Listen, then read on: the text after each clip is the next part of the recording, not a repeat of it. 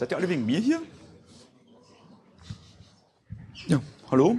Ähm, mein Name ist Pepi Zawodzki. Ich erzähle euch jetzt was über Torwächter und Schlüsselmeister. Äh, ein sehr, sehr trockenes Thema nach der feuchtfröhlichen Party von gestern. Ähm, dazu brauche ich ein bisschen Beteiligung von euch. Klassische Konditionierung nach Ivan Pavlov. Immer wenn ihr dieses Zeichen seht, geht es darum, dass ihr die Hände hebt. Das heißt, ich habe dann meistens auch noch eine Frage.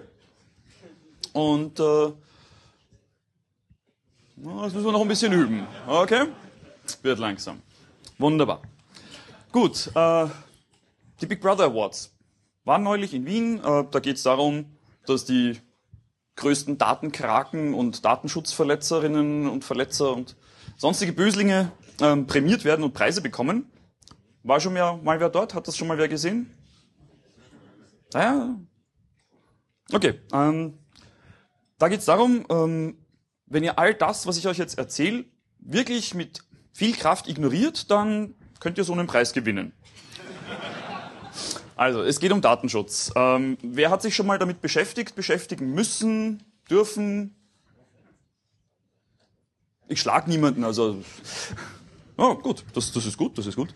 Ähm, ja, Datenschutz ist eigentlich ein, ein, ein, ganz schreckliches Wort, weil es überhaupt nicht das ausdrückt, worum es eigentlich wirklich geht. Ähm, der Begriff selber gibt es so seit den 60er Jahren. Ähm, wird in der IT natürlich immer, immer wichtiger, weil immer mehr Daten gespeichert werden. Und die Konzepte sind so richtig, richtig alt. Also das geht zurück so auf 1200 äh, nach ähm, irgendwelchen an, angeblichen Nachkömmlingen von äh, imaginären Freunden im Himmel, die keiner gesehen hat. Ähm, und also diese Institution hat heutzutage auch sehr, sehr viel Zugriffe auf Daten. Äh, in Österreich zum Beispiel auf das zentrale Melderegister. Und deswegen gibt es gelegentlich auch so Datenschutzbeauftragte. In Österreich ist der sehr optional. In Deutschland ist es, glaube ich, ab einer Firmengröße von neun Leuten vorgeschrieben. Das ist so ein typischer Dialog aus dem äh, IT-Zentrum. Kennt ihn wer? Nö, hat keiner gesehen. Ähm, ja, worum geht's jetzt da? Es geht grundsätzlich immer um personenbezogene Daten, also irgendetwas, was an einer physischen Person, an einem Menschen dranhängt und den identifizierbar macht. Ähm, das andere ist, es geht um die potenzielle missbräuchliche Verwendung davon. Das heißt, ähm, wenn man mit diesen Daten über eine Person irgendwas tut, was jetzt nicht so ganz im Sinne der Person ist in den meisten Fällen. Ähm, kurz gefasst ist Datenschutz also der Schutz von Personen vor der missbräuchlichen Verwendung von personenbezogenen Daten. Deswegen finde ich Datenschutz, es geht, man will ja nicht die Daten, die tun einem selten was alleine. Erst wenn man beginnt, sie falsch zu interpretieren und Unsinn damit zu treiben, wird es grausig. Deswegen, der Begriff ist so ein bisschen problematisch. Worauf basiert Datenschutz? Das hat vier Prinzipien. Das ist ganz einfach. Das erste ist Datenvermeidung. Daten, die ich nicht habe, die brauche ich nicht schützen, die kann man nicht missbrauchen, die können auch nicht abhanden kommen.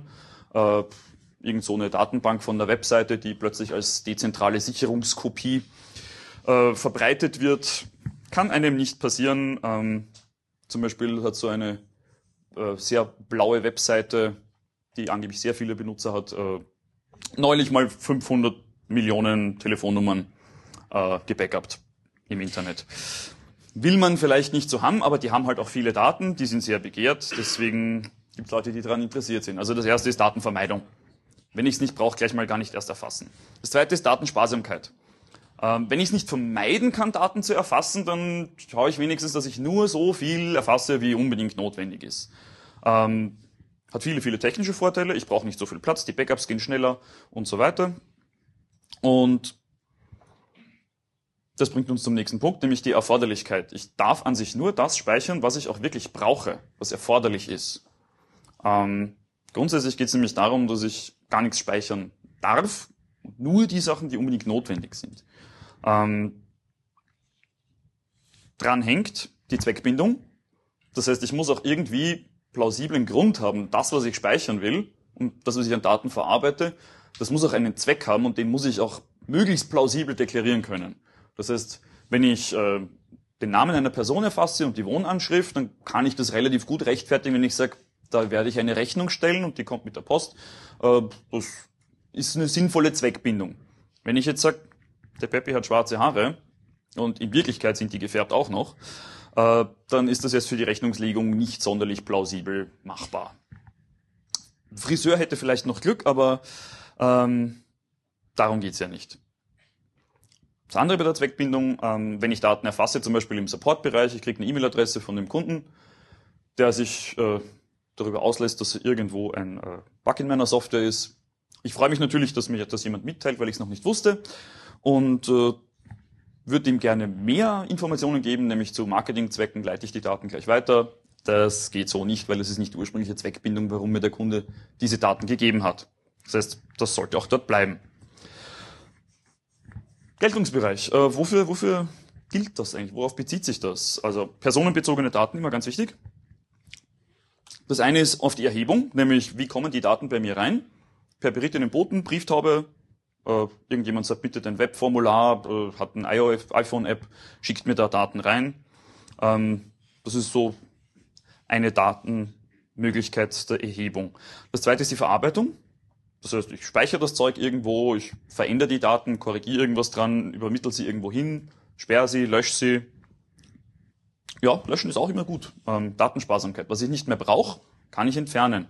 Außer es spricht irgendwas explizit dagegen. Äh, Rechnungen muss man ja doch ein paar Jahre aufheben fürs Finanzamt. In Österreich sind sieben Jahre, in Deutschland glaube ich zehn. So. Bald acht, okay. Sehr gut. Äh, Datensparsamkeit. Ähm, da spricht natürlich dagegen, dass ich Daten lösche. Das heißt, zu Dokumentationszwecken, wenn es vorgeschrieben ist, muss ich sie trotzdem ein bisschen länger aufheben. Ansonsten weg damit. Und alles andere nutzen, sprich statistische Auswertungen, sonstiger Kram, den ich mit meinen Daten mache, äh, fällt auch darunter. Wer glaubt, dass Datenschutz verpflichtend ist? Okay, ja, vielleicht kann ich noch überzeugen. Äh, Datenschutz ist ein Grundrecht basiert auf der Allgemeinen Erklärung der Menschenrechte, Artikel 12 der Vereinten Nationen. Ist jetzt auch nicht irgendwer. Ähm, ist auch erwähnt im Übereinkommen zum Schutz der Menschen bei der automatisierten Verarbeitung personenbezogener Daten. Äh, das heißt wirklich so, äh, Europäische Datenschutzkonvention. Und in der Charta der europäischen Grundrechte ist das auch drinnen erwähnt, Datenschutz. Glaubt man gar nicht. Umgesetzt, wir sind ja in der EU, bis auf ein paar Schweizer. Liechtenstein, oder? Ja. Ähm, in der EU gibt es eine Richtlinie dafür, Richtlinie 9546 EG, sogenannte Datenschutzrichtlinie, und die basiert auf dem Artikel 8 der Europäischen Menschenrechtskonvention. Also auch nicht irgendwas, wird umgesetzt im nationalen Recht. Sucht euch eure Fähnchen für die Leute aus Irland, Großbritannien und so. Ich habe das nicht mehr rechtzeitig gefunden. Ich war gestern auch etwas länger fort. Ähm, Praktisch die Datenschutzgesetze heißen alle irgendwie mit Datenschutz. Findet man also ganz leicht. Ist in nationalen Recht umgesetzt. Ähm, also, ja, Datenschutz ist verpflichtend, so, so richtig verpflichtend. Können wir uns nicht aussuchen, ist nicht optional. Ähm, wer erfasst denn in einer seiner Applikationen personenbezogene Daten? Ja, ja, doch ein paar Leute. Gut. Habt ihr euch das mal überlegt, was ihr da so... Hm. Ist zumindest ein device-bezogenes Datum, wenn du den Device mit der Person irgendwie verknüpfen kannst, ja. In der Regel kann man es nicht. Kann ich dir noch Wege zeigen, wie du das verknüpfen kannst? also falls du auf den äh, Big Brother Award anspielst, äh, da kann ich dir weiterhelfen. Äh, ja, personenbezogene Daten, also so Zugriff aufs Adressbuch zum Beispiel. Ähm, der Datenschutz, da gibt's auch Rechte. Also wir haben jetzt gesehen, so Pflichten, Speichern und so. Ne? Rechte für Betroffene gibt's wirklich, nämlich Anspruch auf Geheimhaltung.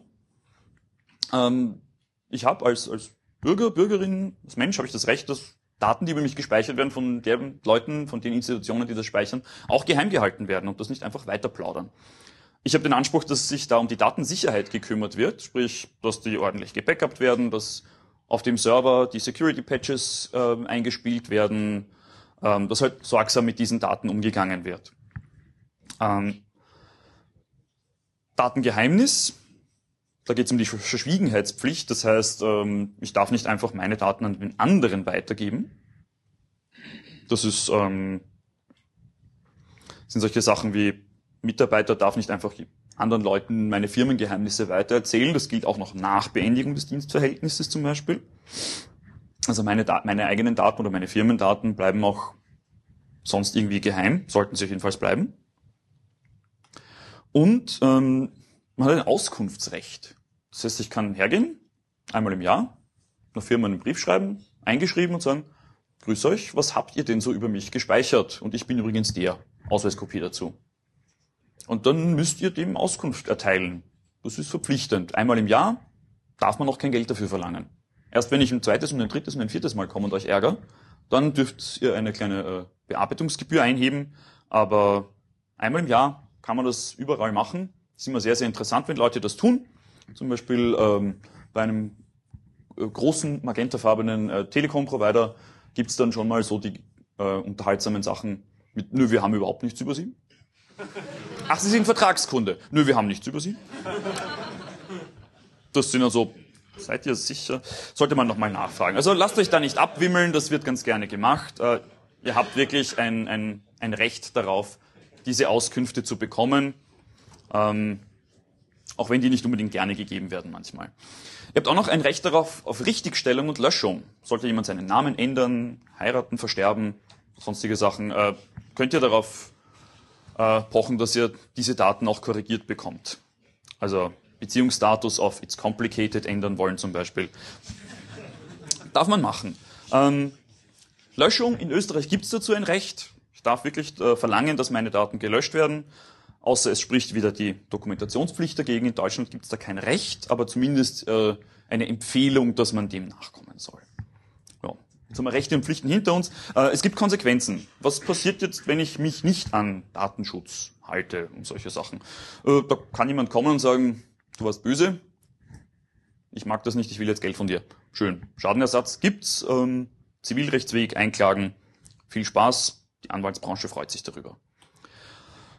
Strafrechtlich gibt's auch was. Ähm, bei Gewinn- und Schädigungsabsicht ein bis zwei Jahre Freiheitsstrafe. Da ist schon nicht mehr so lustig. Und beim Computerstrafrecht, bei vorsätzlicher Datenbeschädigung geht's bis fünf Jahre. Also da ist schon ein bisschen was dahinter. Verwaltungsstrafen, Ordnungswidrigkeiten und solche Sachen, Bußgelder ähm, für große Firmen, das geht so bis 25.000 Euro. Das ist jetzt für eine große Firma deutlich billiger, als sich um den korrekten Datenschutz zu kümmern und das zu implementieren üblicherweise. Für eine kleine Firma kann das schon mal tragisch werden. Ähm, oder wenn man eben so gegen eine Löschaufforderung, einer Löschaufforderung nicht nachkommt oder der Meldepflicht von Daten nicht nachkommt, geht es bis 10.000 Euro. Also große Firmen sind da eigentlich bei diesen geringen Bußgeldern schön aus dem Schneider. Die zahlen das aus der Portokasse. Leider. Ähm, Privatsphäre ein sogenannter nicht öffentlicher Bereich, unbehelligt von äußeren Einflüssen, ähm, wo ich meiner persönlichen Entfaltung freien Lauf lassen kann. Toll. Was macht man damit? Äh, wer, wer hat hier nichts zu verbergen? Sehr brav, ja. Ja, gut, finde ich gut. Ähm, wer, wer hat eine Privatsphäre? Okay. Wer hätte gerne mehr davon? Dachte ich mir. Gut. Ja, also Privatsphäre ähm, ist ein Menschenrecht. Auch das ist ein Menschenrecht, basierend auf den Persönlichkeitsrechten. Ähm, wird leider immer mehr eingeschränkt natürlich. Ähm, Überwachungskameras, lustige Menschen, die meinen, sie müssen das ganze Internet mitlesen, wird immer mehr verletzt und, und äh, von der Politik auch in Angriff genommen gibt es auch tolle Einschränkungen, so Lauschangriff, Rasterfahndung, allen möglichen anderen Unsinn. Netzsperren. Aber grundsätzlich, es geht einfach niemandem was an, was du privat tust. Und das ist auch das Argument dagegen. Es geht einfach niemandem was an und schon gar nicht Leute aus der Politik. Was ich in meiner Wohnung mache, solange es nicht strafrechtlich relevant ist und ich schreckliche Musik so laut äh, spiele und dazu singe, dass meine Nachbarn aufwachen, alles egal. Ähm, ja, Private Daten. Wer erfasst denn private Daten in einer Applikation, die so in den persönlichen Bereich gehen? So Tagebuchapplikation zum Beispiel, Notizen? Gar niemand? Ah, doch. Selber. Gut überlegen, was du mit diesen privaten Daten tust. Ähm, was passiert denn mit Daten? Was, was, wie, wie können denn Daten manifestiert sein? Ähm, ja, die sind entweder in Verwendung, sprich, ich sollte eigentlich nur das verwenden, was ich auch wirklich brauche, wieder der Hinweis auf die Sparsamkeit. Ähm, und die sollte ich natürlich auch geheim halten, haben wir auch schon gehört. Das heißt, ich sollte sie auch dort, nur dort verwenden, wo ich sie auch wirklich brauche. Und nicht bei allen meinen Mitarbeitern anzeigen können am Display, sondern wenn eine Abteilung nur ein bestimmtes Subset an Daten braucht, dann sollte ich auch nur die dort äh, haben. Daten können in Bewegung sein. Das ist jetzt ganz egal, ob das vom Arbeitsspeicher auf äh, ein dauerhaftes Speichermedium ist oder ob das übers Internet geht. Ähm, oder auch ob die Daten einfach in einer Datenbank aktiv sind. Sind immer in irgendeiner Form von Bewegung.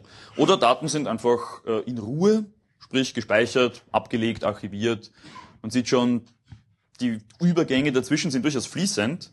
Ähm, und das kann man nicht immer genau ein, äh, eingliedern. Aber grundsätzlich geht es darum, diese Daten muss ich jetzt irgendwie schützen. Äh, vor allem, wenn sie abgelegt sind. Was für Möglichkeiten habe ich da? Verschlüsselung. Äh, ich mache die Daten irgendwie unkenntlich. Das heißt, wenn mir jemand die Daten klaut, kann nicht viel damit passieren, außer ich speichere das Passwort mit dazu. Hm, vielleicht nicht so die gute Taktik. Ähm, kann man auch in, in mehreren Stufen übereinander kaskadieren. Eine andere gute Methode, Daten zu schützen, ist die Separation. Ich habe personenbezogene Daten und ich habe andere Daten, die jetzt nicht direkt mit der Person zu tun haben. Wenn ich die aber mit einem Datensatz speichere, kann ich sie wunderschön zusammenführen. Wenn ich die beiden voneinander trenne und nur noch mit irgendeinem anonymen Token verbinde, kann ich auch wunderbar einen Teil meiner Daten wo speichern, wo es nicht so gut schützbar ist, zum Beispiel auf einem Webserver. Die wirklich heiklen Daten, die habe ich einfach nicht dort. Sprich, können sie auch dort nicht so leicht wegkommen. Ähm, ja. Implementation. Was können wir denn da so machen? Äh, Implementation und andere äh, WTF-Momente. Und weil in jedem Vortrag ein Katzenbild vorkommen soll, äh, so schauen manche Leute rein, so Datenschutz. Okay, ähm, seid ihr noch munter? Ja, ja, gut. Ihr habt 43,5% meiner Slides durchgehalten. Äh, Game Show, darin ist äh, der Andreas schuld. Der hat mir das gestern Abend noch äh, den Floh ins Ohr gesetzt. Äh, wir fangen an mit Privatsphäre für 100. Was fällt euch hier auf? Ich hoffe, man kann das ganz hinten noch lesen. Äh, das ist ein Auszug aus einer Preference-Datei, einer, äh, eines Chat-Clients. Aus Datenschutzgründen darf ich jetzt nicht sagen, welcher. Sonst würde den alle löschen. Ähm, okay. Da ist eine E-Mail-Adresse drinnen. Hm, muss man ja nicht unbedingt haben. Gut. Wir machen weiter. Datenschutz für 100. Was fällt uns hier auf? Ah, ja. Da hilft's mir auch nichts, wenn ich meinem Passwortgenerator sage, oh, mach das bitte schön lang und äh, ich merke mir das auch. Ja, also.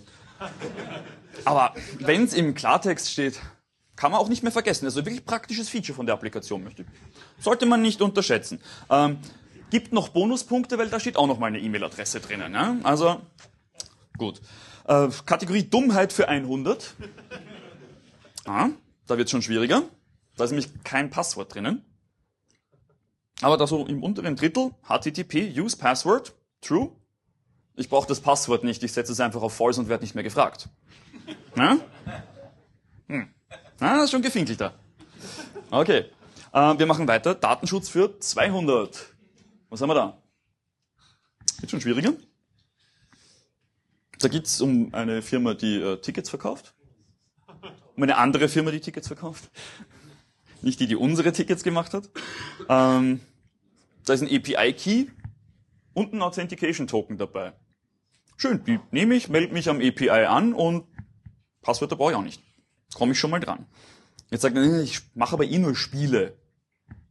Spiele. Hm. Dummheit für 200. Sehr schön. Äh, das ist eine Präferenzdatei von einem Spiel. Wer hat eine Idee? Was, was könnte man da machen? Das ist so. Hm. Wink, wink. Money, super. Machen wir ein paar Nullen dran. Kaufen wir uns ein paar Power-Ups. Wieso ist das ein Problem? Ah, alle sehen, wie reich ich bin. Ähm, was haben wir denn noch? Äh, Datenschutz für 300. Ah, jetzt wird's schwierig. Da geht es um den Twitter-Client. Ich sage auch wieder nicht welcher. Twitter verwendet ja OAuth. Naja. So. OAuth Token. Secret Key. Token Secret. Ich kopiere die P-List auf ein anderes Device und logge mich einfach ein. Sehr praktisch. Ähm, gut, äh, wir sind fast durch. Also ihr habt schon gesehen, User Defaults, ja, so Präferenzen speichern, ist böse, weil unverschlüsselte plist-Datei, das ist Text, kann ich lesen. Wer gestern bei Ortwin war, ähm, bei Einstellungen in der Cloud, NS Ubiquitous Key Value Store, äh, ist eine unverschlüsselte plist-Datei. Mit dem netten Effekt, auch wenn ich nur iOS-Apps mache, der Account synkt auch auf den Mac und den findet ihr hier. Und da, ich habe mein iPhone eh mit, aber verdammt, ich habe den Laptop in der Bahn vergessen. Hm, ups. Und was ganz besonders lustig ist, da gibt's auch wieder Bonuspunkte. Ihr habt soeben Daten aus Deutschland oder Österreich oder wo auch immer ihr wohnt, aus der EU in die USA exportiert. Persönliche Daten. Hm. Patriot Act anyone? Da kann jetzt jeder hin, äh, zugreifen von den amerikanischen Behörden und sonstigen. Die müssen nicht mal fragen und können euch sogar noch verbieten als amerikanische Firma, dass ihr das weitersagt. Ähm, ja, aber äh, ich mache doch das alles nicht. Ich verwende NSData und Write to File. Super. NSData schreibt unverschlüsselte plist-Dateien. Wer mir jetzt mit der Idee kommt, ja, aber ich nenne es nicht .plist, zahlt eine Runde. Ja, ja, ja. Alles schon gesehen. Ähm, hat noch irgendjemand so ein Aber, Aber, Aber? Keychain. Keychain. Hm, nicht vorgreifen. Wir sind nämlich noch nicht fertig. Wir haben ja noch einen Punkt. Dummheit für 500. Hm? Ja? Was haben wir da? Ja,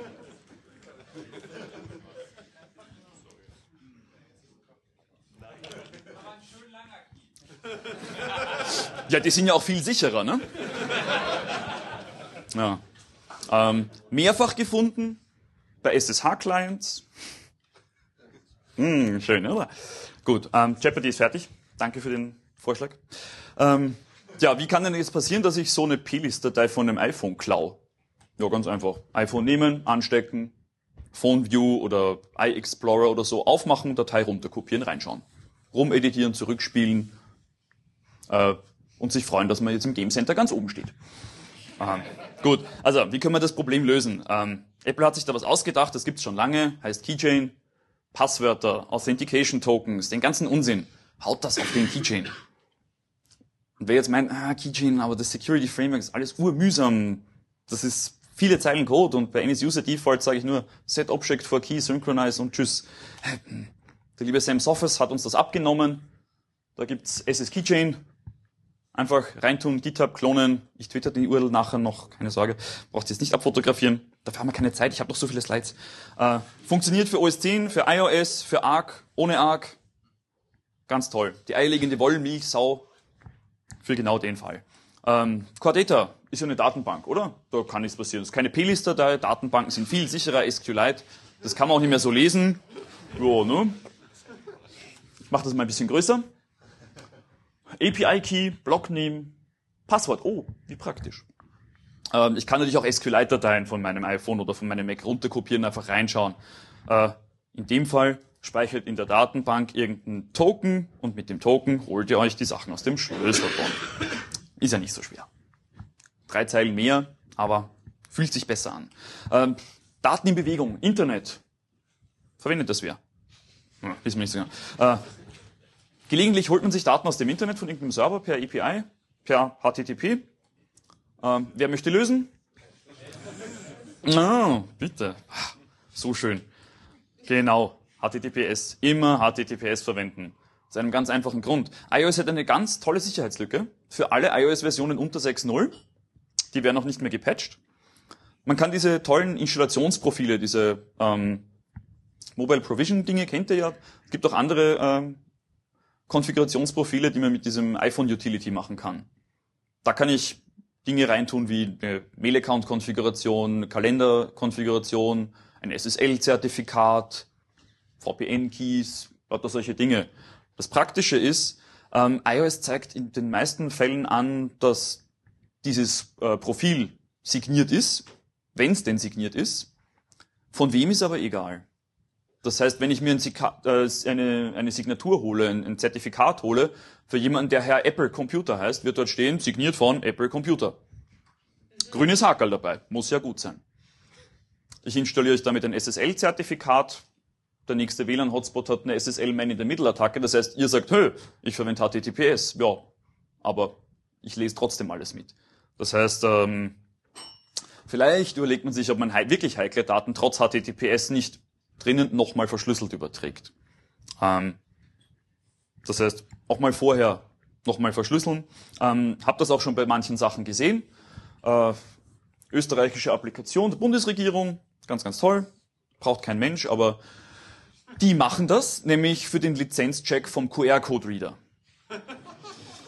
Die Daten von den Leuten gehen per HTTP. Also man sieht, Prioritäten wurden gesetzt. Äh, ganz wichtig. Äh, was gibt es denn so für Arten von Verschlüsselungen? Hm. Hm. Genau. Ja. Also XOR ist vielleicht jetzt nicht so die. Der gute James Lyon, äh, der Mensch arbeitet bei F-Secure, hat gemeint so, hm, jo, vielleicht doch nicht so die gute Idee. Falls jemand äh, die Sache mit Finn Fisher mitbekommen hat, eine iOS Malware, Targeted Attack für sieben Personen, ähm, die haben das so gemacht. Konnten wir uns dann zum Glück relativ gut anschauen. Äh, andere Methoden. Was könnte das sein? BS64, wer weiß, was es heißt?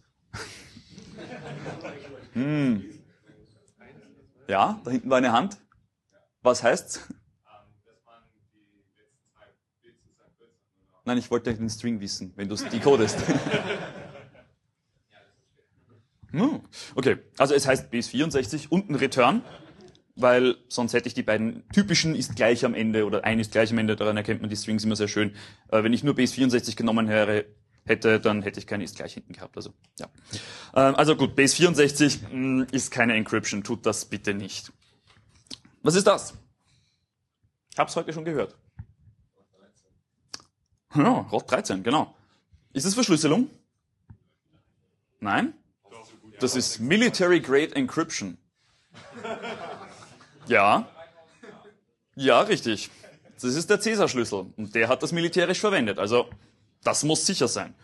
Bei DES, Data Encryption Standard, ist man irgendwann draufgekommen, na, 56 Bit ist doch nicht so gut.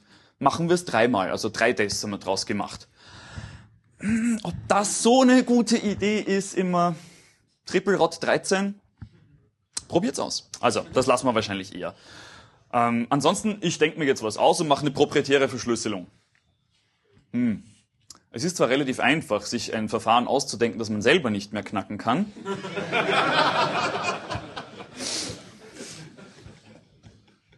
Aber wie das schon in Star Wars gesagt wurde, there's always a bigger fish. Und irgendjemand kriegt es dann trotzdem auf. Ähm, ist zum Beispiel in Londoner U-Bahn passiert. Also das machen wir schon mal überhaupt gar nicht. Auch nicht äh, polnische Mathematiker in der zwölften Generation. Bitte nicht, denkt euch nicht eigene Verschlüsselungen aus.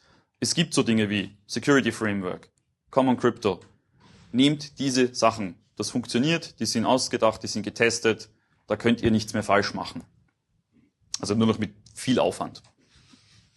Aber klar, wenn man so einen Big Brother Award haben will, muss man ein bisschen Aufwand treiben. Also nehmt solche Dinge. AES zum Krypten, SHA-256 für Hashes, also besonders gute Datenkompression. Ne? Kann da beliebig viel reintun, kriegt immer ein ganz kleines Datenpaket. Das Auspacken ist halt etwas aufwendiger heutzutage. Und wenn ich Passwörter generieren muss, ähm, also Keys für, aus Passwörtern generieren muss, PBKDF2 ist äh, in Common Crypto auch drinnen. Ihr müsst das nicht selber implementieren. Nehmt diese Dinge, die wohnen in eurem Xcode und fühlen sich dort sehr wohl, wenn man sie auch verwendet. Äh, warum? Warum sollt ihr euch um Datenschutz, Privatsphäre kümmern? Ihr habt eine Verantwortung den User gegenüber. Weil als, als Benutzer von euren Applikationen denke ich mir, ich würde mir eigentlich schon wünschen, dass das ordentlich verarbeitet wird und dass ihr euch darum kümmert, dass ihr respektvoll mit den Daten, die ich da mit eurer Applikation verwende, auch, auch gut umgeht. Ähm, und sagt das auch anderen Entwicklerinnen und Entwicklern weiter, dass das schon ein Thema ist. Aus dem einfachen Grund, ihr verwendet mehr Applikationen von anderen Leuten als eure eigenen. Na, braucht ein bisschen. ähm, also was wollte ich denn da noch wissen? Äh, ja, genau. Hat jemand inzwischen vielleicht ein paar Ideen gefunden, was er oder sie an den eigenen Applikationen verbessern könnte? Du hast, du hast vorher Rot 13 gesagt, oder? okay. Ähm, ja, und in Wirklichkeit ist ja der einzige Grund, warum wir das jetzt machen und uns um Datenschutz und Privatsphäre kümmern, es erzeugt dieses warme, flauschige Gefühl, das Richtige zu tun, weil uns unsere User lieb haben, weil wir uns drum kümmern. Ähm, ja, ich hätte noch mehr Slides machen sollen. Ich habe viel mehr Zeit, als ich eigentlich dachte. Das ist schön. Nochmal das Katzenfutter. Nochmal das Katzenfutter. Ähm, so, auf Wunsch. Nochmal das Katzenfoto. Äh, haben wir ein Saalmikro oder? Ich wiederhole einfach die Fragen. Bitte. Ähm, also es hört sich alles super an und äh, machen wir auch so, prinzipiell. Äh, vielleicht sag mal, gibt es immer irgendwelche Schlupflöcher, aber ich will einfach nur mal die Frage in den Raum werfen mit dem flauschigen Gefühl auf der einen Seite, mhm. die wir dann als Entwickler haben. Auf der anderen Seite steht WhatsApp auf Platz 1. ähm, also sag mal, wie ist deine Meinung dazu? Weil das ist ja so genau um, das ähm. Anti-Pattern quasi. Ja. Äh, das, äh, ja, äh, im, im großen Firmen-Environment ist halt Datenschutz, es ist zu billig, sich nicht darum zu kümmern. Wir haben es gesehen, 10.000 Euro, 25.000 Euro, ist für eine große Firma relativ egal, der Preis. Es ist einfach billiger zu riskieren, dass man verurteilt wird, als sich darum zu kümmern, weil die Strafen so gering sind. Ähm, Warum WhatsApp Messenger konkret auf Platz 1 ist, ich verstehe es auch nicht. Ähm, googelt einfach mal danach, was da so alles durch die Gegend geschickt wird. Ähm, vielleicht senkt das dann den Nutzeranteil von der Applikation doch ein wenig. Ich wäre sehr dafür. Ähm, was du vorhin angesprochen hast, mit dem, wenn man sagen wir jetzt einfach ein Tagebuch abmachen würde. Mhm. Ja? bin ich dann auch, wenn der User jetzt sein Tagebuch auf seinem iPhone quasi speichert, die Daten, bin ich für diese Daten auch verantwortlich als Entwickler oder ist das dann nur der User, solange ich sie halt jetzt nicht? Ähm, das ist an sich, also du bist jetzt nicht rechtlich für die Daten verantwortlich in dem Fall, weil es ist eine Privatsphäre-Sache. Aber prinzipiell ähm, hast du schon, sag ich mal, eine gewisse Verantwortung deinen Kunden gegenüber, dass du das auch ordentlich behandelst und halt nicht alles, eben wie zum Beispiel, wenn du einen Passwortschutz drauf hast, dass du nicht nur ein Passwort abfragst und wenn es halt passt, zeige ich die Daten an und wenn nicht, zeige ich sie nicht an und in Wirklichkeit liegen sie unverschlüsselt auf der Platte, sondern dass du sie halt auch wirklich schützt dann und nicht NS-Data und in die P-List rausschreibst. Ist einfach, schon klar aber es ist auch nicht so viel mehr Aufwand, das ordentlich zu machen. Du meinst also, man sollte dann generell auch selbst die Tagebuchdaten selber auch nochmal verschlüsseln? Ja. Ja, iOS bietet zwar mit äh, wunderschöne Sachen an und seit dem iPhone 3GS gibt es ja Hardware-Krypto am iPhone. Äh, seit iOS 4 ist sie implizit eingeschaltet und ich kann sie auch nicht mehr abdrehen. Alle späteren Devices, also iPad 1 und so weiter aufwärts, haben das drinnen. Ähm, kommt allerdings nur dann wirklich gut zum Tragen, wenn du auch einen Passcode auf deinem iPhone hast. Wer hat, wer hat einen Passcode auf seinem iPhone?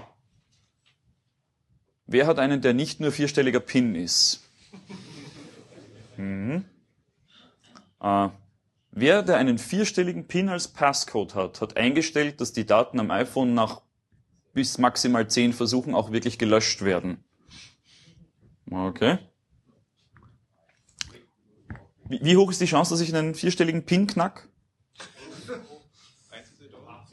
1 zu 10.000, sagt die Mathematik. 1 zu 12. Menschen sind dumm. Sage ich jetzt mal. Statistisch ist es unter 1 zu 700.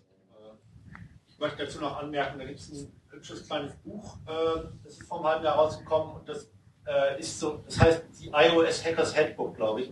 Da wird wunderschön beschrieben mit ein paar Codezeilen, wie man äh, so ein iPhone an den Mac anschließt und mit ein paar Zeilen ihn äh, innerhalb von 10 Minuten jedes vierstellige Passwort knacken lässt, ohne dass irgendwelche von den Sicherheitsmechanismen zum Tragen kommen. Das heißt, euer, euer Gerät wird nicht gelöscht und dann sind die Daten entschlüsselt. Also vierstelliger Passcode ist für jemanden, der weiß, was er tut, überhaupt kein Problem, vor allem wenn er sich dieses Buch gekauft hat. Ja. Ist, ist natürlich auch prinzipiell eine gute Methode, sich den PIN zur eigenen Bankomatkarte zu merken, weil man ihn einfach öfter eingibt. Also, ja. man, man, merkt sich ja Passwörter leichter, wenn man sie verwendet. Äh,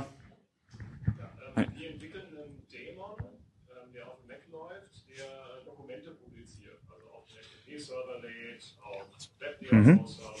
Der braucht dann natürlich für Credentials, um die Daten ablegen ja. zu können. Wie würdest du denn diese Credentials speichern? Keychain. Ja, das Problem ist, der Dämon muss beim Boot-Zeitpunkt starten, da loggt sich niemand ein. Die Keychain ist ja nur sicher, wenn es einen User gibt, der sich mit dem Passwort Du kannst die Sachen auch am System Keychain ablegen und dort kommst du dran. Ja, aber das ist ja dann nur Obfuscation, weil da kommt ja dann jeder dran. Ja, aber als User kommst du nicht einfach so an den System Keychain dran. Den musst du ja auch aufmachen. Ja, dann kannst du dich erstmal mit AES XTS Firewall 2 befassen. Hoffentlich. Äh, richtig, ähm, der wird vom System aufgemacht. Richtig, aber die Keychain-Dateien sind auch verschlüsselt abgelegt. Und mh, lass uns nachher darüber quatschen, ja? aber, aber prinzipiell Bitte tut die Sachen auf den Keychain. Meine Frage geht in eine ähnliche Richtung. An irgendeinem Punkt äh, beißt sich die Katze in den Schwanz. Also jedenfalls bei dem, was wir machen, brauchen wir an irgendeinem Punkt einen Master Key. Und da wollte ich wissen, hast du da eine Best Practice? Wir versuchen den so gut wie möglich zu obfuscaten. Mhm. Äh, es ist uns aber bewusst, dass das nur Obfuscated ist. Und wir haben uns da sehr lange Gedanken drüber gemacht. Und ähm, ich habe das auch mit den Security-Profis bei uns durchgesprochen. Wir haben da sehr lange drüber nachgedacht, aber außer Obfuscation ist uns da nichts Besseres eingefallen. Das ist der Schlüssel, mit dem wir dann andere Schlüssel entschlüsseln.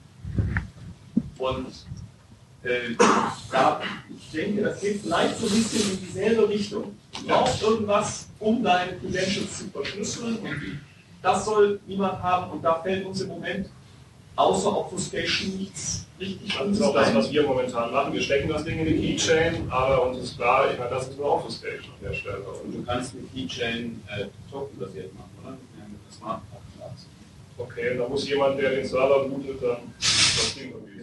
Die Smart Okay. Wäre dann noch so das Physical Device, was wir haben. Also, solange, solange der gebootet ist und, und eine Attacke auf das laufende System läuft mit dem Keychain, also wieder keine Chance. Ja, der hat zumindest, wenn einer die Maschine klaut und die Festplatte hat, das wäre halt wenigstens. Also, ich könnte da höchstens noch einen Vorschlag machen, das ist natürlich sehr umständlich und blöd, aber letztendlich muss man die Daten trennen, wenn man also es geht gar nicht darum, normalerweise hat man einer, entweder das Problem gerade bei, dass Man in the Middle angreift, weil er nicht an euren Computer rankommt und dafür hat man sowas wie eine Zweiseit ähm, wo die beiden Enden jeweils einen geheimen Key wissen und der, der dazwischen sitzt, weiß nicht, wer, welcher Key das ist. Wenn ihr dann alles lokal auf einer Platte habt, dann ist natürlich immer so, wenn jemand an die Platte rankommt, dann kann er das irgendwann decoden mit genug Aufwand. Insofern wenn das irgendwas Kritisches ist, schaut auch da, ob ihr das auch auf zwei Systeme verteilen könnt und dass ihr eine aktive Key Exchange machen könnt. Äh, zu einem zweiten Rechner, an den der Angreifer nicht rankommt und der entschlüsselt euch irgendwas. Das ist das, was auch ein Dongle macht. Ein Dongle ist auch ein Gerät, wo der Angreifer nicht reinschauen kann und der entschlüsselt was für euch. Und sondern wer das nicht könnte, kann absolute Sicherheit natürlich haben. Aber eigentlich ist immer bei sowas immer der Versuch, die Trennung, dass ein bestimmter Teil der Entschlüsselung woanders passiert. Und sonst, ja, geht's halt. Aber ich denke, das Dongle ist schon insofern entscheidend, weil in den meisten Fällen, sage ich mal, wenn man ein Dongle attackiert, macht man das beim Aufmachen kaputt. Genau, und deswegen, oder, oder eine Netzwerkverbindung zu den zweiten Server, an die nicht rankommen, ja, was dann eben auch so eine ähnliche Sache ist. Aber, ja. Ich habe eine Frage zur, äh, zur Deinstallation einer App. Mhm. da bleiben die Daten in der Keychain ja drin.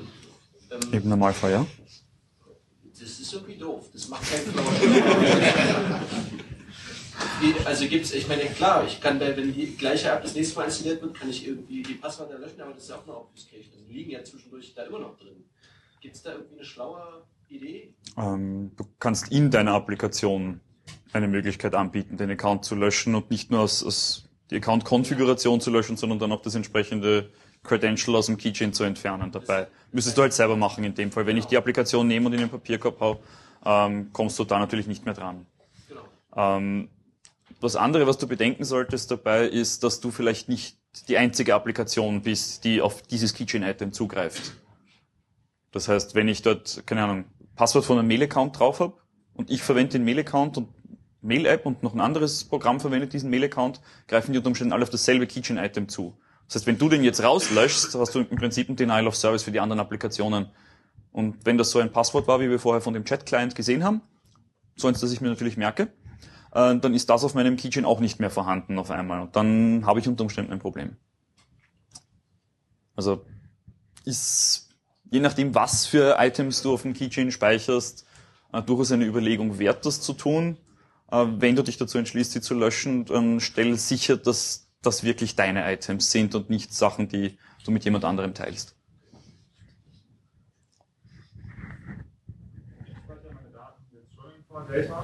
Würde die, äh, die werden dann nicht übertragen, aber ich würde es schon gerne besser schützen. Mhm. Eine Möglichkeit, entweder Core Data halt ähm, sicher abzuspeichern, oder von den Dateizugriffsrechten her, oder Ah, Also die Frage ist, ob es für Core Data quasi ein, ein gekryptetes Storage Backend gibt. Da wendest du dich an äh, unseren lieben Sponsor iOutbank. Die haben da was für dich vielleicht. Habe ich nicht ausprobiert, sage ich gleich dazu. Ähm, aber da gibt es etwas, zumindest für iOS, äh, mit, mit einem gekrypteten Storage Backend. Alex, bitte. Ähm, wenn du sagst NS File Protection Complete, ist das schon mal ein guter Anfang. Der Default ist das leider nicht. Ähm, ansonsten musst du sehr genau dir anschauen, welche Protection Modi es gibt für, für Keychains, äh, jetzt im konkreten Fall für iOS und was für deine Applikation äh, die richtige Wahl ist. Wenn du zum Beispiel im Hintergrund einen FTP-Upload fertig machst und da noch ein Passwort brauchst oder so, äh, kannst du das unter Umständen nicht alles verwenden. Ähm, man kann das aber auch zur Laufzeit der Applikation ändern. Das heißt, du kannst, wenn du fertig bist mit dem Upload, sagen, okay, und jetzt brauche ich es sicher nicht mehr und kannst es wieder absperren. Ähm, Keychain-Dokumentation anschauen, da ist das wunderschön beschrieben, welche Modi es gibt. Da gibt es auch die Möglichkeit, sich auszusuchen, zum Beispiel, ob Passwörter, die ich gespeichert habe, von einem auf ein anderes Gerät migrierbar sind. Das heißt, ich mache ein Backup in iTunes, verliere mein iPhone, äh, bekomme ein neues, spiele mein Backup ein, ob da die Passwörter mitgehen zum Beispiel oder nicht. Ähm, in manchen Fällen will man das, in anderen Fällen will man das bewusst vermeiden. Äh, Keychain-Doku anschauen. Also, so ein bisschen auf die Frage eingehen, betrifft, betrifft jetzt nicht Core Data, aber wir hatten ähm, eine App, ähm, in der auch Daten verschlüsselt in SQLite gespeichert werden sollten. Und was wir gemacht haben, ist, wir haben uns äh, die SQLite Library mit SSH kompiliert quasi, also mit ähm, Verschlüsselungssupport und auf iPhone dann als Static oder wie auch immer, ja, mit äh, in die App gepackt. Und was noch den lustigen Vorteil hatte, dass es auch doppelt so schnell war, weil es eine andere Version der Library war. Ja, ähm, ist auch eine Möglichkeit, eigene OpenSSL-Implementation mitnehmen. Ich habe noch mal eine praktische Frage, aber eine Sache, die ich bisher nie richtig verstanden habe, wo mir immer Beispiele fehlten, war das Problem, wenn ich mit einem SSH-Server oder eben mit einem HTTPS-Server rede, dann heißt es ja, immer, man muss sich auch, wenn man die, die Zertifikate, ähm, Credentials der Gegenüberseite, ähm, mit denen man redet, sollte man überprüfen. Mhm. Und da ist dann einfach immer nur, die soll man überprüfen. Aber ich habe keine konkreten Vorschläge, Beispiele je gefunden, die sagen, was ich genau prüfen soll, was ich nicht prüfen soll. Weil mir, mir, also ich muss sagen, mir sind diese sehr komplexen Zertifikate immer noch äh, zu komplex. Ich verstehe nicht, was da drin steht, was da drin stehen soll, was da nicht drin stehen muss, was optional ist, blablabla. Und ich weiß, ich kann nur durch Trial and Error rausfinden, was ich davon testen kann. Aber eventuell heißt dann irgendwann, ja, aber das darfst du nicht prüfen, weil das ändert sich vielleicht auch irgendwann wieder. Ähm, was muss ich prüfen, was muss ich nicht prüfen? Und wie finde ich das raus? Äh, okay, also es geht Bin ich darum, nicht so ein Man in the Middle, der mir ein falsches Zertifikat unterjubelt, was vielleicht äh, das falsche ist. Und ähm, ich glaube, ich rede hier mit einer sicheren HTTPS, aber in Wirklichkeit hat da ein Proxy sich dazwischen geschaltet und gibt mir seins. Also die Frage ist, was mache ich mit einer SSL-Verbindung? Was muss ich über die normale Prüfung, die das Betriebssystem an sich für mich schon erledigt, mir noch anschauen oder sollte ich mir anschauen? Ähm, es sind zwei Stufen. Das eine ist, ähm, ich verbinde mich mit ähm, softwareupdates.temple.org und äh, mache eine HTTPS-Verbindung dorthin. iOS selber oder OS 10 überprüft selber, ob die, die PKI, also ob die, die ausgestellten Zertifikate, die da präsentiert werden, gültig sind für diesen Domainnamen. Der kann entweder wirklich genau der Domainname sein, das ist der Common Name, oder das kann auch ein Wildcard-Zertifikat sein, also stern.temple.org zum Beispiel. An sich weißt du ja selbst, was du für Zertifikate auf deinen Servern verwendest. Das heißt, Common Name zu überprüfen ist zum Beispiel eine Möglichkeit, die du relativ leicht machen kannst. Zusätzlich, ob das Zertifikat prinzipiell überhaupt gültig ist. Ähm, wenn du so ein Installationsprofil bekommen hast für iOS, wo man dir ein Wildcard-Zertifikat für Stern, also für alles, unterjubelt, ähm, dann wird iOS auch jedes beliebige Zertifikat für jeden beliebigen Namen anerkennen, wenn man das bekommt. Wenn jetzt deine Applikation weiß, aber ich verbinde mich jetzt mit dem Server, dann kann ich nochmal schauen, gilt das auch wirklich nur für diesen Common Name und nicht für irgendwas anderes? Weil wenn ich kein Wildcard-Zertifikat erwarte, werde ich es auch nicht akzeptieren und da nochmal überprüfen. Ich kann schauen, ob es äh, von der richtigen CA, also Certificate Authority, ausgestellt ist, die ich erwarte. Wenn du sagst, ich verwende Start SSL oder ich verwende VeriSign oder was auch immer, und auf einmal bekomme ich ein Zertifikat, das von China Telekom ausgestellt ist, kann ich mal damit rechnen, auch wenn es gültig ist, prinzipiell, dass es nicht das ist, was es sein sollte. Okay. Kann ich denn, wenn ich mir selber ein Zertifikat ausstelle, das auch sicher hinkriegen? Oder, oder ist da genau der Knackpunkt, dass ich diese Sicherheit gar nicht haben kann, wenn ich mir selber eins ausstelle? Äh, jetzt rein mathematisch formal an der Sicherheit ändert es nichts, ob du dir ein Zertifikat kaufst und jemandem Geld dafür gibt, dass er dir 1024 Random Bytes in die Hand drückt, oder ob du dir 1024 Random Bytes selbst ausdenkst, indem du deine Katze übers Keyboard jagst. Das, es ist genau das Gleiche, nur auf dem einen steht, irgendjemand hat uns 20 Dollar dafür überwiesen, wer auch immer. Die Rechnung wurde bezahlt, in den meisten Fällen. Ähm, also Zertifikate sagen leider in vielen Fällen nicht so viel aus, wie man glaubt oder wie man gerne hätte. Ähm, aber du weißt, was du erwartest von deinem eigenen Server und wenn du da ein paar Checks mehr machst, im, ähm, die sich normalerweise, wenn du das Zertifikat erneuerst nach Ablauf, nicht ändern, das sind eben so Sachen wie Common Name, Aussteller, sei denn, du wechselst den Aussteller, ähm, die kannst du mit überprüfen. Die kannst du genauso selber überprüfen, ja. Ist auch prinzipiell eine gute Methode, um eben einer gezielten oder, oder gut gemachten SSL-Man-in-the-Middle-Attacke nicht aufzulaufen oder sie zumindest er erkennen zu können. Und zu sagen, okay, äh, dem traue ich jetzt nicht, ich lasse das mal lieber.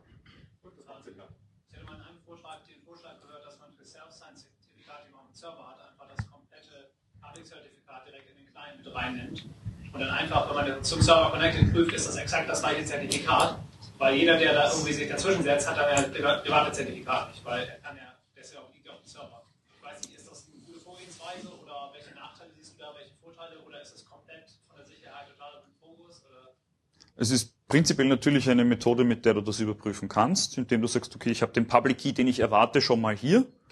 Ähm, wenn ich hergehe und in deiner Applikation den Public Key gegen meinen Austausch nimmt deine Applikation auf, auf einmal nur noch meinen Server und erkennt deinen als böse und tut dann vielleicht etwas so, hoch, ich werde angegriffen, ich lösche jetzt alle Daten.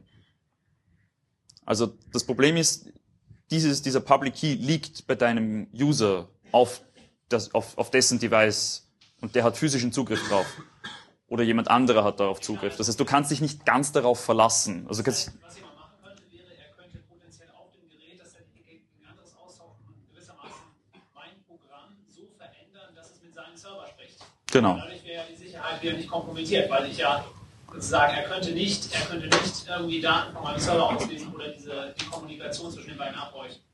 Na schon, wenn äh, ich dann unter Umständen mit, mit dem Man in the Middle rede, weil ich ja das Zertifikat ausgetauscht habe, das er erwartet. Ich hänge mich dazwischen, spreche mit, mit deinem Server so, wie die Applikation es täte und mit der Applikation so, wie es dein Server täte. Ich hänge mich da dazwischen und also du kannst dich nicht ganz darauf verlassen. Das ist äh, schwierig. Es kommt natürlich auch immer darauf an, wie exponiert bist du jetzt als, als Ziel. Ja?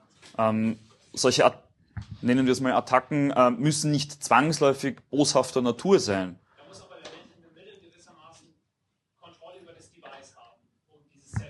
Unter Umständen ja.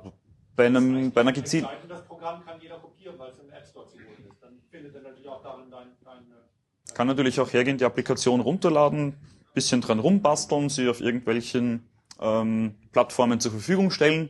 Jemand lädt halt die Applikation jetzt bei mir runter, weil ich besser im Google-Ranking bin als du, äh, holt sie nicht von dir und ich verteile eine manipulierte Version.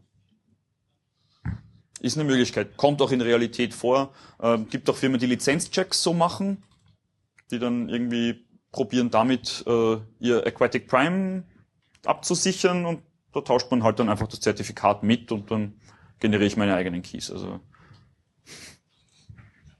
Aber das ist genau die Frage. Ähm, wir brauchen Kleinzertifikate noch auf dem, auf dem iOS-Gerät. Wie verteile ich die denn am besten? Also ich will sie nicht reinkopieren mhm. ja, in die App, sondern ich nachträglich erst da aufspielen. Was ist da der beste Weg? iPhone Configuration Utility. Einfach so. Ja. Das kannst du wunderbar verteilen, kannst du digital signieren, kannst du per E-Mail machen. Ähm, du kannst auch jetzt mit OS 10 Server 10.8 zum Beispiel, hast du äh, einen MDM-Server, also Mobile Device Management.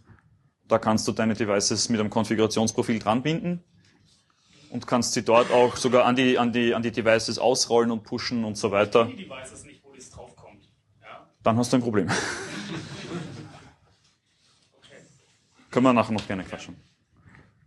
Ich habe noch mal eine Frage zum Thema Passwortsicherheit, also wegen einem ähm, flauschigen Gefühl, wo der mhm. Programmierer hat. Das will ich ja eigentlich dem Kunden auch weitergeben, dieses flauschige Gefühl. Das ist Aber schön. Ich habe manchmal den Eindruck, dass wenn ich ein Passwort eingebe, dass es irgendwo in der Datenbank ziemlich im Klartext steht bei den meisten.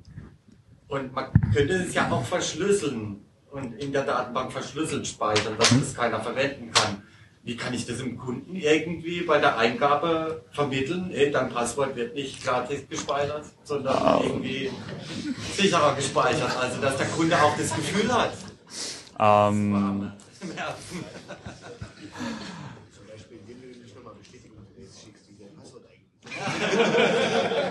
ja, also. Äh, müssen ein Gütesiegel haben. Oder Passwort vergessen, genau, das Passwort wieder rausschicken. Ähm, was du in dem Fall machen kannst, ist einfach den Kunden mit möglichst wenig technischen Details zu quälen, weil die meisten werden sich dadurch nur schrecken. Wenn du sagst, ja, wir machen dieses und jenes und möglichst viel Buzzwords, ja, ähm, bewerfen. Was du damit erntest, ist zwei Diagonalen beim Bingo. Ähm, mehr hast du davon nicht.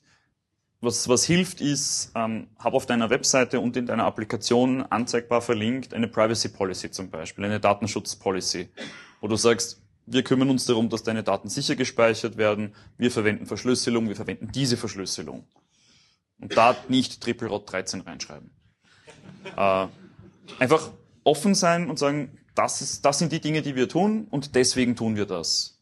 Ähm, das sagen Kunden durchaus auch weiter, weil du offen bist und eben transparent bist in dem, was du tust und nicht so, die werden das hoffentlich schon hinkriegen. Äh, das Beispiel, das ich gebracht habe mit Username, Passwort im Klartext in der P-List, das war ein multinationaler Konzern. Und man sieht es leider sehr oft, je größer die Firmen sind, umso schleißiger sind sie mit diesen Sachen. Bei irgendwelchen Indie-Developern habe ich solchen Unsinn zum Glück nur sehr selten gesehen. Aber große Firmen ähm, kommt das leider vor man sollte meinen, dass sich große Firmen es leisten können, Leute zu finden, die Keychain-Doku lesen können, ja. Ähm, offenbar nicht. Ortwin.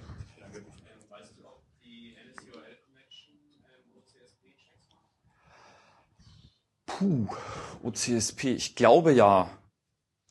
Auf OS 10 auf jeden Fall, da ist ähm, OCSP der Default und CRL, also Certificate Revocation List, der Fallback außer du stellst es von Hand im Keychain um, da handelst du dir dann aber massive Probleme ein mit den Zertifikatchecks beim Provisioning. Also das will man an sich nicht tun.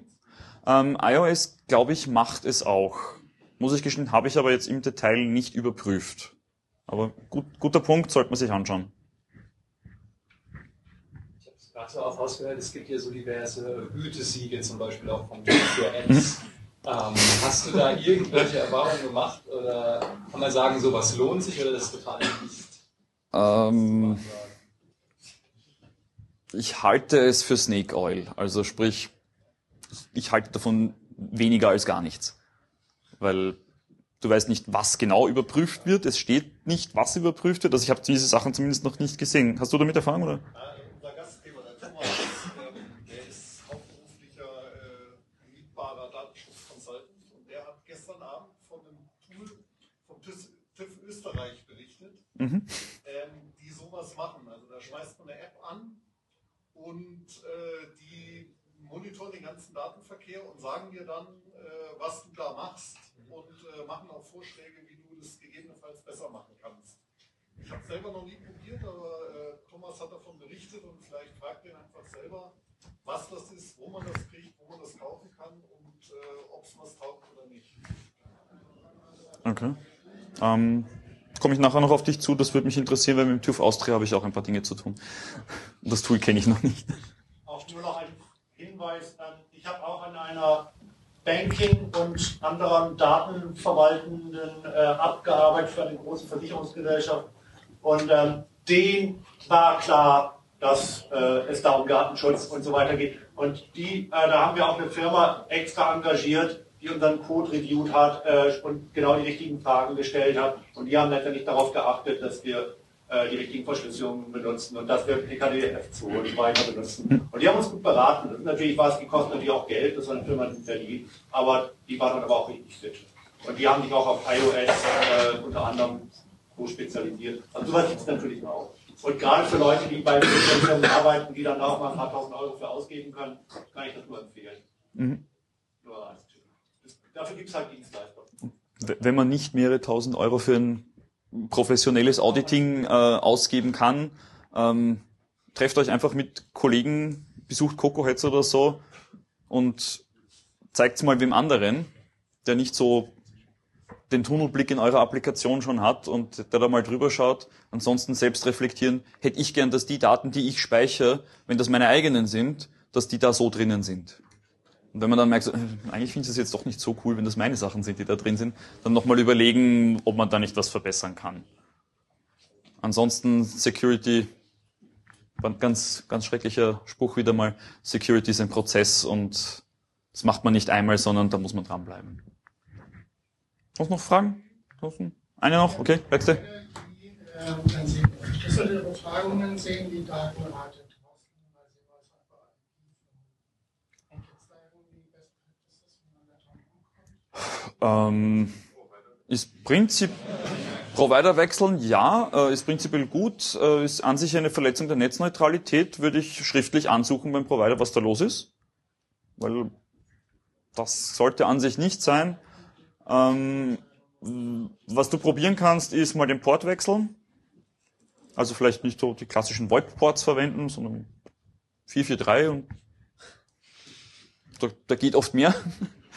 ähm, wenn du da konkrete Fälle hast, äh, wäre ich sehr daran interessiert, davon zu erfahren, was es da gibt. Ansonsten, ich bin noch da. Ähm, danke fürs Zuhören. Ich hoffe, ihr hattet Spaß.